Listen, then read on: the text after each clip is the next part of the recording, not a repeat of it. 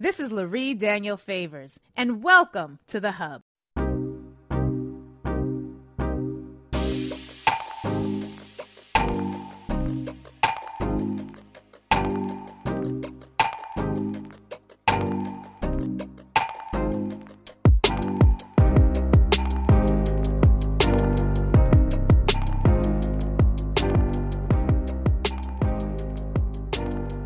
Attorney Scott Hechinger, and I'm going to have to ask you to forgive me for mispronouncing your name. Uh, he is a brilliant attorney I've been following for quite some time on Twitter. For nearly a decade, uh, he has served as a public defender in Brooklyn. He's represented people with charged with crimes who could not afford attorneys. He's also shared his perspective as a public defender outside of the court in a variety of ways. Uh, so I'm excited to speak with him not only about what we're seeing as it pertains to a particular subset of laws, but also what we're seeing as it pertains to defense attorneys really reframing the conversation. Attorney Hechinger, thank you so much for being with us today. It's a pleasure to have you here.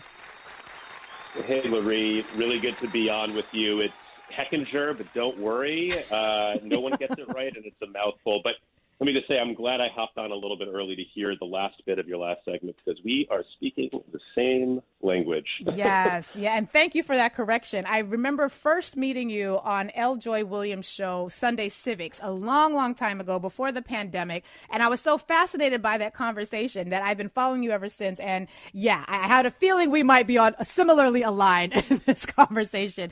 a few days ago, you launched a Twitter thread that was both uh, enraging and highly educational. And it was about this subset of laws that are, are I guess, couched under the umbrella of non unanimous juries. And then you added information about how these laws are connected to KKK era policies.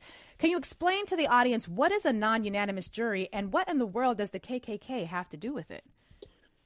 Yeah, you got it. So, you know, state violence right now is more visible than it's ever been before for folks, at least, that are not already living in communities that are over policed and oppressed. But we also have to understand that racism is baked into our laws, uh, mm. mostly in ways that initially got passed in far subtler ways, claiming to, you know, promote public health and, and safety when they have and were intended to produce outsized harm on black and brown communities. Non unanimous juries is one of those classes of laws that was passed overtly in order to hurt uh, black and brown people and other minority groups. So in the in 1898 and then later in 19, uh, 1934, the KKK passed laws and influenced laws in just two states, Louisiana and Oregon, that would allow them to convict whoever they wanted. The KKK is known for most most known for physical violence, intimidation. Um, less known for the fact that they were highly influential in state legislators, mm. legislatures. What a non-unanimous jury allows is for uh, if there are two jurors who find beyond that there was was uh, reason to doubt that someone was guilty, those jurors' voices can be ignored. The the principle of a jury trial is unanimity. If someone doesn't think that there's enough evidence to, to support a conviction, they're acquitted. That's center that that is foundational to our democracy, to our uh, system of justice.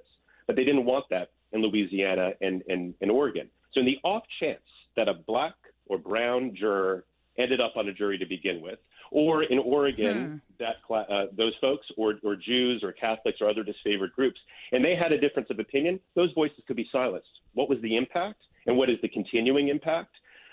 Untold and countless numbers of people convicted and imprisoned who wouldn't have been convicted and imprisoned in any other state in the entire country or the mm. federal government. Um, and on the other side, jurors' voices who are doing their civic duty utterly silenced.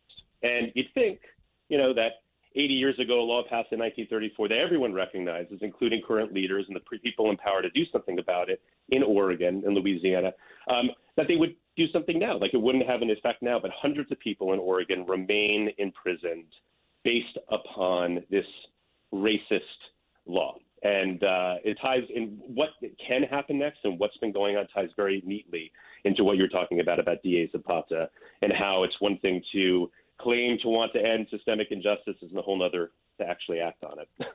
Now, I, I got to be honest with you. When you say Louisiana, that that makes logical sense to me. Louisiana, a large slaveholding state, uh, part of the South. It seems like okay, if we're going to see KKK influencing legislation, it makes natural sense.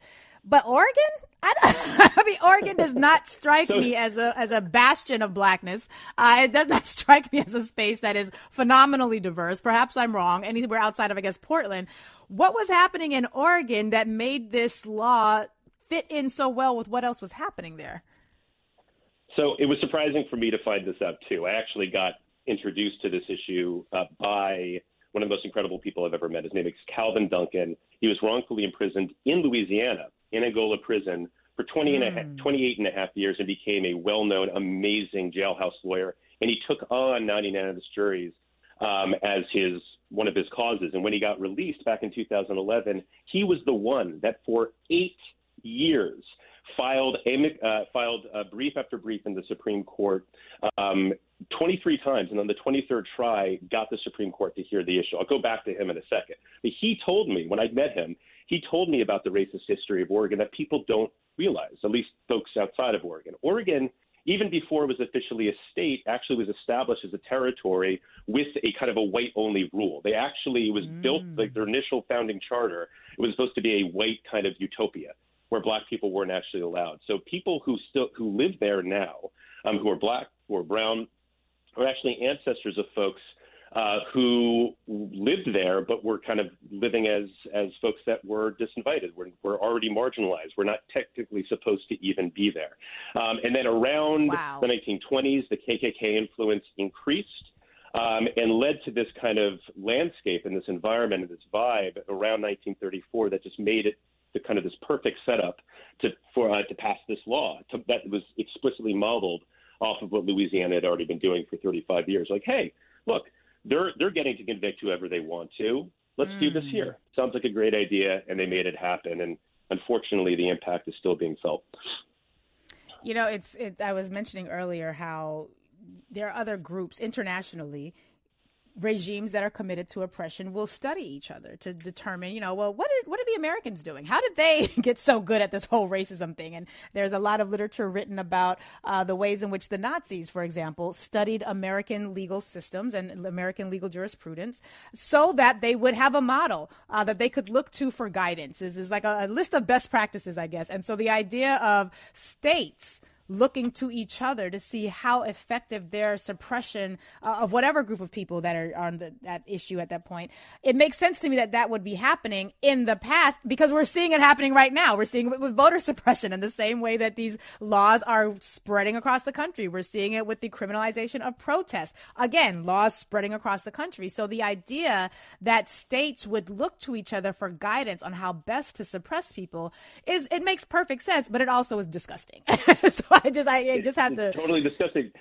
No, but what's what's what's also interesting? I mean, you mentioned you mentioned the Nazis, and it's hard to mention the Nazis and not also think about what we hear about all the time. This whole thing about I'm just following the law, which happens right now, and it's happening throughout the country when it comes to you know prosecutors, when it comes to police, when it comes to mayors, governors, state actors on both sides of the political aisle. This is not just a Republican issue. In fact, in many cases, progressive leaders and governors and mayors and attorneys general are way worse. In Oregon, mm. right now, this idea of I'm just following the law is also hyper relevant to this particular issue of 99 juries. Um, Ellen Rosenblum, she is the Attorney General of Oregon. She is broadly loved. She is uh, considered progressive. She's done incredible things for a range of justice issues, including uh, refusing to defend a law that made it uh, illegal to get married if you were um, LGBTQ uh, to, mm. to each other. Now, she, uh, in 2004, she was a judge um, and for, for a number of years, and she presided over countless trials uh, that resulted uh, with convictions from non unanimous juries and sentenced folks like Terrence Hayes who is now a leader in this movement to try to end the racist stain of these laws, sentenced him to 13 years. Mm. She's now the attorney general, and she has been on a years long crusade to just follow the law, to keep this white supremacist law alive. I mentioned Calvin Duncan. After 23 attempts, he finally gets the case in the Supreme Court. And folks like Justice Kavanaugh are on the record saying this law is rooted in racism wow. and a desire to diminish the voices of black jurors. He ruled that this law was unconstitutional. Guess which side Ellen Rosenblum came in? She oh joined God. Louisiana in their opposition to uh, in their in their support of maintaining the law. In the wake of that decision, the wake of the Supreme Court decision, she followed the law now required by the Supreme Court to not oppose retrials for those folks that were covered by that Supreme Court decision. But what about all those folks who were unlucky enough to have been convicted before mm. that Supreme Court decision, where it even in her courtroom retroactively, even in her courtroom? Well, that exactly, exactly. But now as Attorney General, what is she going to do? Well, she wound up opposing every single ask and request for a retrial under that new Supreme Court case because she was just following the law. The Supreme Court didn't require it. She had the power still to do it and to, to be able to do what was right because she also acknowledged the law was racist. And then guess what? Supreme Court takes up the case and wonder and, and the question is, should our decision you know, Kavanaugh saying this is racist, this is so racist that's unconstitutional, should that be applied to cases where people are convicted uh, and still in prison based upon the past. She again files a friend of the court brief asking the court to rule no, that you should not rule that this that this racist uh, that the racist impact should um, uh, should cease to exist for these folks in the past. And she won just a couple of weeks ago. Mm. Edwards v. Vannoy came out, and Justice Kavanaugh ruled that despite the fact that he ruled that this law was racist, he did not think that that ruling should apply to folks simply because they were convicted too far in the past. And she still, Ellen Rosenblum, still continues today to not use her power to do justice. And I'll just say one last thing about Ellen Rosenblum. She had the gall on the anniversary of George Floyd's killing on Twitter to go on Twitter and to invoke his name to call for the end to systemic injustice, mm. while at the same time doing everything she can to oppose dismantling a racist legal monument in her state that everyone agrees, including her, is racist. Is an embarrassing, as she said, stain on their otherwise progressive state. I don't know if you can tell, but I'm pretty outraged. Yeah, no, I'm glad. I'm, I'm right there with you, my friend. right there with you. I'm, I'm reminded. Uh, I keep coming back uh, to the case. Uh, God, was it McCleskey, uh, where there there was basically the presentation of evidence that similarly said, yeah, racism is really producing racially disparate mm-hmm. outcomes in the criminal justice system. And SCOTUS was kind of like, yeah, it is, but it's going to be too big of an issue for us to resolve it. So we're just going to basically build in a safe harbor, if you will, uh, for a certain level of racism. We're, we're just going to have to, it's a fundamental part of the system. We're, we're just, it just is what it is. I'm reminded of yeah. those types of, of leanings because this idea that you can still carry the label of progressive, Attorney General Ellen Rosenblum, uh, and perhaps you might be progressive on an issue. You might be progressive as it pertains to a community, as you mentioned her, her advocacy on behalf of the LGBTQ community and refusing to enforce that that uh, that homophobic law. And you can be progressive in that area and yet preserve racism in policy and in your your profession such that it doesn't matter to me if you are carrying the label of progressive or if you are actually uh, a racist or not. It does. I don't need to label you. What you're doing is producing racist outcomes. There are people in jail right, right, now who are suffering, who she sentenced to go to jail under a law that she acknowledges is racist, and they are still locked up, and she refuses in her new position to use her power to free them. You mentioned the, the gentleman who is working to combat this. What on the ground is happening in Oregon? How how is this being examined? Is there an up, outcry that we should be looking to, to for guidance? What where is the, the outrage beyond just uh, our Twitter threads? What what is happening on the ground to combat this? So it's actually really exciting. You know, I think it's it's I have mixed feelings about uh, you know these campaigns around progressive prosecutors. I'm using heavy air quotes if you could see me, mm. but I but I also obviously I want more forward-thinking prosecutors in that office. But one potential impact of that is a greater general awareness of the power of state leaders of local leaders to actually change and dismantle these systems before having to wait for like lengthy legislative um, legislative efforts. And I think in part because of that, but also because of folks like Calvin Duncan, this jailhouse lawyer, because of Cash Spencer, who was actually a juror on a non-unanimous juror, a jury, and talking about just the, the, the pain of her voice being silenced because of Terrence Hayes. There's actually a movement for accountability um, and, uh, in Oregon that's really unprecedented on the issue, that's especially that's like kind of this – first, I, I just want to say, like non-unanimous juries, it sounds super legal and wonky and boring, mm. but there's mm. there's a 40 organization um, coalition that is a, that is arrayed, that is organizing, and that is organized uh, uh, not against Ellen but for just for calling on her to use the power that she has to do simple justice. Mm-hmm. Um, there's national organizations. Human Rights Watch filed a letter telling her, asking her to do do justice, to apply this decision retroactively, use her power, and said that her failure to do so was actually in contravention of international human rights standards. Uh, ACLU wow. has, get, has gotten involved. Color Change has gotten involved. There's a range of local leaders. There's a uh, campaign, a website um, and campaign called Still in Prison. So mm. stillinprison.org, um, alluding to the fact that people are still in prison uh, because of this racist law. Um, and uh, so there's a lot. There's a lot of activity and a lot of action on the ground. Um, finally, you know, holding a leader accountable for for or trying to hold a leader accountable for uh, to use the power that they have. And I just, I'll just say, you know, this needs to happen more across the country. You talked about people progressive in name only. I think a lot of folks who are who are progressive, who want who truly want justice, who want just outcomes, are kind of lulled into this sense of, wow, Republicans are so bad um, mm. that like this is wonderful. We've got this like amazing liberal progressive Democrat, and and so we we kind of just ignore, um, at least in certain areas, their kind of overt cruelty and, and indifference to human suffering inside of jails and prisons and the streets uh, as it relates to police, uh, prosecutions, jail, and prison. And we just need to wake up and realize that, you know, Cuomo, Governor Whitmer in Michigan, Gavin Newsom out in California, and just basically every single progressive leader who's out there talking about the importance of social justice aren't using their power to actually make it happen. Mm. And if they need to, and the only way they're going to is if we start paying attention and stop giving them a pass simply because they're blue.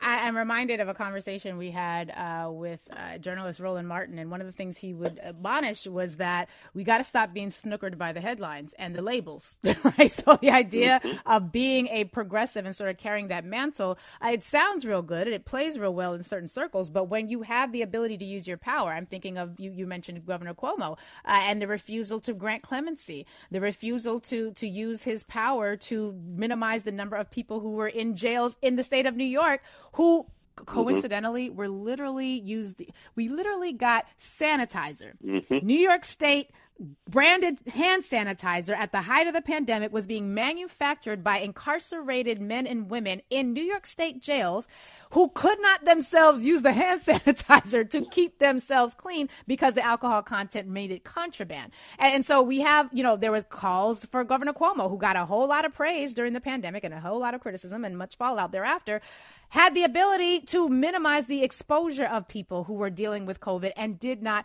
do so. So the idea that you can have this power and not use it, to me, you are as bad as the district attorney in Pittsburgh, who I was mentioning in the first at the top of this hour, uh, Steven Zappala, who has said, "Yeah, I might there might be criminal justice or criminal racism in the criminal justice system. You called me out on it. I'm going to use my power to crush you." To me, there, there's not really much difference between someone who's being proactive about preserving racism in the system and someone who's just acquiescing and refusing to use their power to act. Maybe that's. I think me. in some ways it's actually more dangerous, right? Mm. I think it's mm. more dangerous uh, the, the folks that are refusing to use their power to act or are kind of getting a pass because of their their kind of progressive bona, fide, bona fides on like a range of issues and and uh, still doing so much harm because you know that's I think that that exacts lo- longer term damage. When it's mm. at least you're saying it, you can kind of point it out. You can, in this case, you know, file ethics compl- in the Zappala case, file ethics complaints. He he actually, you know, if the allegations are true, what he said, that's that's a that's not even just a First Amendment violation. Yeah. It's also a, a crime. It's actually a yeah. federal civil rights crime uh, to to kind of threaten retaliation based upon speech uh, when you're in that kind of position. So yeah, I, I, I get even you know more concerned over folks like Governor Cuomo, attorney generals like uh, like Ellen Rosenblum, uh, folks like Gavin Newsom. Um, yeah, we need to need to hold them accountable. No one should mm. be getting a pass if they're not doing everything they can in their power to dismantle this this this system that was designed to oppress people that don't look like me. Right, absolutely. Now, you're not just talking about this in this particular case. You actually have now uh, created an institution that is teaching public defenders how they can do what it is that you're doing, how they can call attention to these issues, how they can be more active and effective at combating uh, these types of structural oppressions. Talk to us about Zealous and, and what the goal for that institution is. Yeah, so I was a public defender for close to a decade. I first did special education litigation for low income families, and then for most of the time was at Brooklyn Defender Services representing people charged with crimes, and was really frustrated early on, um, right away, in starting by the fact that despite having, you know, kind of enormous resources in this office in Brooklyn, investigators, social workers, relatively low caseloads, still 95% of convictions were coming from guilty pleas, and and and silence was, or uh, truth was being silenced, and these complicated stories uh, were being kind of deprived of their nuance. And so started thinking about how um, I, but as uh, but our office, public defenders, uh, public defenders could leverage our expertise and perspective and partner, truly partner with the people we represented to fight for systemic change outside of court um, in order to bring justice in the streets, but also change the laws and practices that that crushed the people that we were representing, people and communities we were representing. And out of that work, Zealous developed. And the idea of Zealous is it's a national uh, a national initiative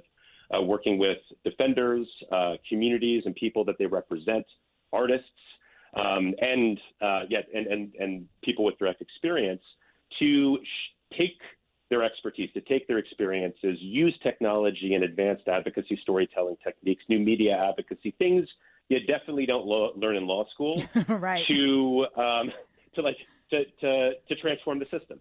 Um, and so we're, we we are kind of a national organization with a really a hyper local approach. We work with local defender offices and that kind of that collaborative advocacy kind of coalition, training on these skills through actual the actual pressing issues that they're currently working on. We're not like a com shop. We don't just come in and you know train and then roll out. Um, we you know train and but it's you know they're working trainings and we work closely not just to try to end systemic injustices from uh, or change things like from non-police response to mental health issues in Harris County, Texas, or fines and fees in Louisiana, solitary in Michigan, um, and pushing back against fear mongering in Chicago over violence and appropriate responses to it. Um, but we also work kind of longer term on strengthening that coalition we have so many mm. silos in our advocacy space, bringing them together, breaking down relationships of distrust so we can work better as coalition, and also strengthening local capacity. It's been extremely exciting, and we're just kind of poised for a lot of growth right now. Defenders, but also that those those other groups, so artists, community organizations, and folks who are both inside and outside, um, in some way controlled or have been controlled by the by the, the criminal legal system. Um, our voices have been kind of uh, sh- kind of shut out because of just the noise of fear and sensationalism and um, yeah of procarceral forces. And today more than ever, we don't need to just be responding and fighting back. We need to be proactive. We need to take mm. the narrative yes. and the ownership of you know victim and survivor and violence. Like we care about public health and health and safety too. We have very different ideas That's and right. actual ones that will work to actually get us there that don't involve you know oppressing entire generations of people locking people in cages and frankly making everything a whole lot worse mm. Are there district attorneys' offices that you've seen that are doing this right, that that are approaching this from a I, I won't say right, uh, approaching it from a better, more equitable perspective? So yeah, I, I appreciate appreciate you not setting me up with the like, is it right or wrong? You know, it's tough, right? Because like if you if you're working right now in in you know district attorney's office, the way things are right now, some people, uh, a large number of people are still being locked up for crimes of violence when they harm other people, even though we know, based upon data, based upon what we know about the conditions of prison and punishment, that those approaches do not lead both to accountability or to healing for either the person who harmed or the person who was harmed. Mm. Um, there's still just way too many people being locked up, and we're spending far too much money on it, no matter what. Are there better practices than others? Sure. Like Larry Krasner, for example, in Philadelphia, mm. some of the stuff that he's done in terms of just shifting the culture of the office away from a you know, a, what a win. The thing that we celebrate is is you know getting that conviction or getting those years under a guilty plea. You first have to actually prove to him uh, you need to do a cost benefit analysis if you're actually going to seek a carceral approach. So just you know, kind of the shift in incentives, I think, is a really important approach. I think one of the things we're seeing throughout um, some of the more forward-thinking offices are coming up with you know really firm policies on who they're going to call um, as witnesses when you're a police officer, um, when you're a cop, which are the vast majority of complainants in criminal cases, and you know just uh, declining to prosecute um, or rely on folks that have been found to have either hurt someone um, in the past or mm. have lied before, which seems again pretty obvious, and it's a little bit sad that this is actually an innovation, but it, it, but it is. And then you know using their power to um, to not prosecute certain classes of, of, of things that are considered crimes, like crimes that result from mental health issues, right. uh, substance abuse issues, poverty, lack of housing, um, et cetera, um, and you know not asking for bail even if bail is is allowed. So not following the law if they don't, if, or at least following the law in their power to use it, but doing the opposite of what folks like Ellen Rosenblum are doing. Mm. But still, I want to drive home that no matter how quote unquote progressive or forward thinking you are, if you are not using your bully pulpit to go out there and talk about the hard cases, you know what I say, what I call like the non non nons, the non uh, or well, the opposite of the non non non. So like you, to talk about you know felony cases, uh, cases where people again were harmed, mm. and talk about the fact that our current approaches to even you know the, the most serious cases that you can think of, like pe- where people were legitimately hurt and even killed. If you can't go out there and start trying to shift the narrative, then I think you're doing, you know, yes, short-term interventions, mm. but potentially long-term damage by just continuing to at least put a rubber stamp on this horrible, racist, kind of cruel, and totally ineffective approach for future generations. Mm. You've said a lot, and, and I, I, have five million more questions. And I know I'm not going to be able to get them all well, I in. come back on. I was just going to say, you got to come back, my friend, because I, I have, I, have, some lines of question I need to explore with you, some rabbit holes we need to dive down. Uh, so we're definitely going to have to have you back. Uh, how can people follow you and stay connected to the work of Zealous?